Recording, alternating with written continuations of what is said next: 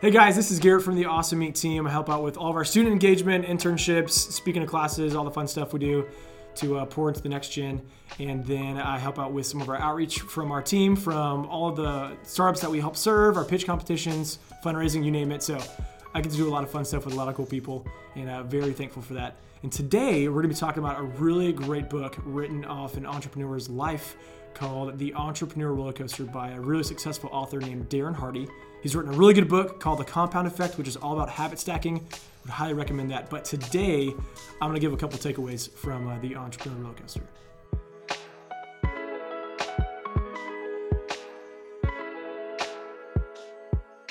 I'd say the, the point that probably stuck out to me the most in this book was that your number one job is to sell.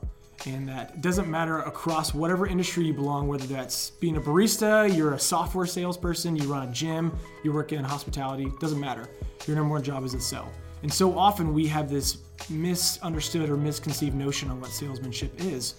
It's actually not the sleazy car person that really no one actually ever deals with. It's learning, oh, I need to understand my communication, how I talk to potential clients. Do I know actually what I'm trying to sell or what my options are to help people?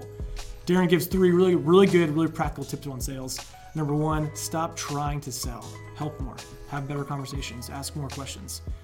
One of the next points he makes is asking Are you connecting with your customers or are you simply trying to put something on their plate and you're not listening to what they want? And number three, which is an excellent one, is with your customers, ask better questions and connect with them.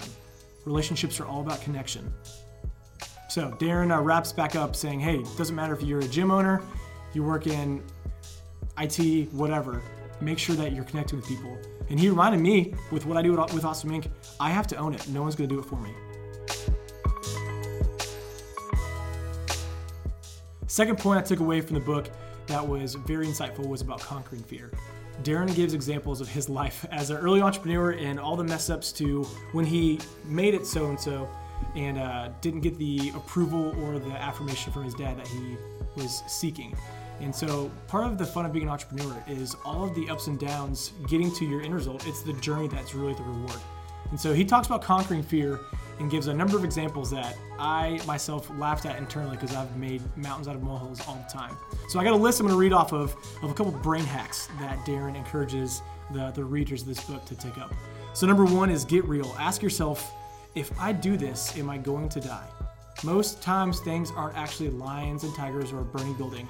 It's just something that we're conjuring up in our own minds. Number two, it's it's the fear of fear that I fear. So it's the anticipation of whatever you're doing. You're afraid of what's going to happen once you take the action. It's not even the end result. It's the, the middle in between that you fear.